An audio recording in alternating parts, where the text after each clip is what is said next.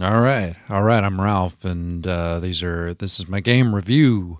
Thank you for tuning into my my channel. Thank you for subscribing, or if this is your first time listening, then then feel free to to do that. I guess that's what people do.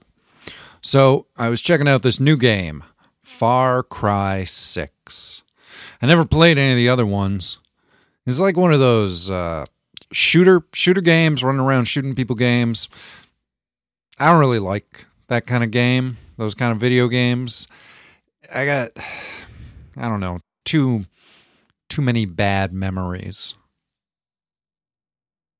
I used to know this guy back when I was in the army. At the end of my stint, they put me in this I don't know what you call it. Kind of a psych ward, but kind of a prison too. They claimed it was a hospital, but it never felt like they were trying to make me better. It felt like they were trying to extract information from me, but subtly, so I wouldn't notice they were doing it. Huh.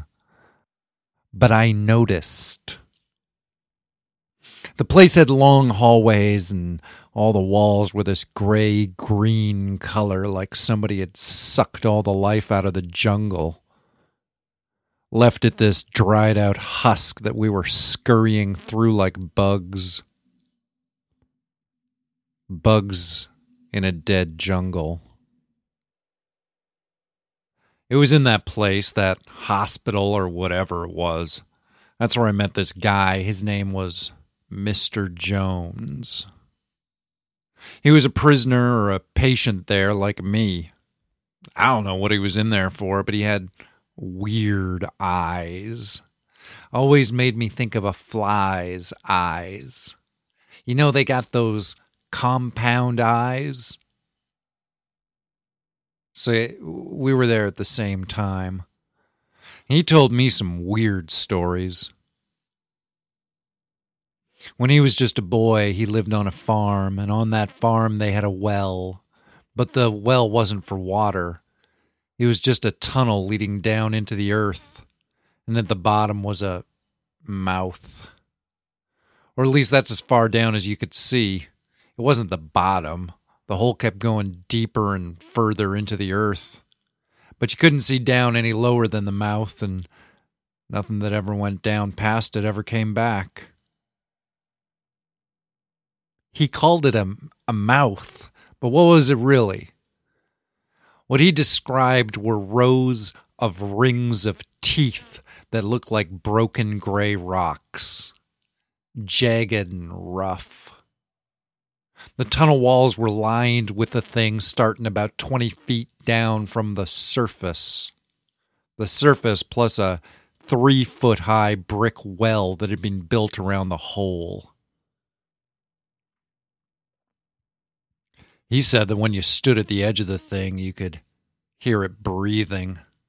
This soft, wet, deep, long sound. Like a big animal stuck in deep mud, but way deep down inside the earth. Mr. Jones said the well, or at least the hole in the mouth down in it, had been down there since maybe forever. His folks had been living on that land for a few generations, and he figured the folks they'd taken the land from must have had some kind of relationship with the thing, too. There were carvings in the ground all around the well. The carvings sort of told a story, like a comic book without words. Mr. Jones said he spent hundreds of hours studying those carvings, but he could never quite make out what they were meant to mean. What he did know was they had to feed the thing.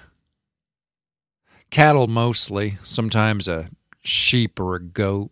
A couple of times it was coyotes, and another time it was a burlap sack full of angry, thrashing rats. And of course, one time it was a neighbor boy from down the road. The hole seemed to really like that one. Practically begged for more. Mr. Jones said he watched the thing eat a couple of times. He had to. He was too curious to not.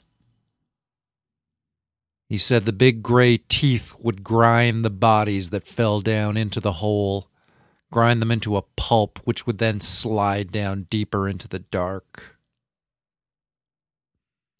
We had to feed it, or else it would scream and cry. Not to sound like a person, but like like rocks were crushing each other deep underground. And if you ignored the crying, then there were other things that would follow. This black syrup that would drip from the taps in the house. A bad smell in the air all around the farm, like garbage was burning. And then the moon would go away. Like you wouldn't be able to see it at night, even when there weren't any clouds in the sky. And the cries of the thing attracted other creatures animals or something like animals. Mr. Jones said he never saw them, but you'd hear them at night, moving around the house and the barn just out of reach of the lantern's light. Sometimes they'd find queer tracks in the mud the next day, tracks that didn't match the feet or hooves of any known animals in the region. One time we found a horse who'd wandered away from the barn during the night well, we found pieces of it anyway, scattered amongst the branches of a grove of sweet smelling pine trees. So we'd feed the mouth when it got hungry. I mean, that's what he said they'd do. Mr. Jones, my friend, the one I met in the mental asylum for soldiers who'd seen abnormal stuff.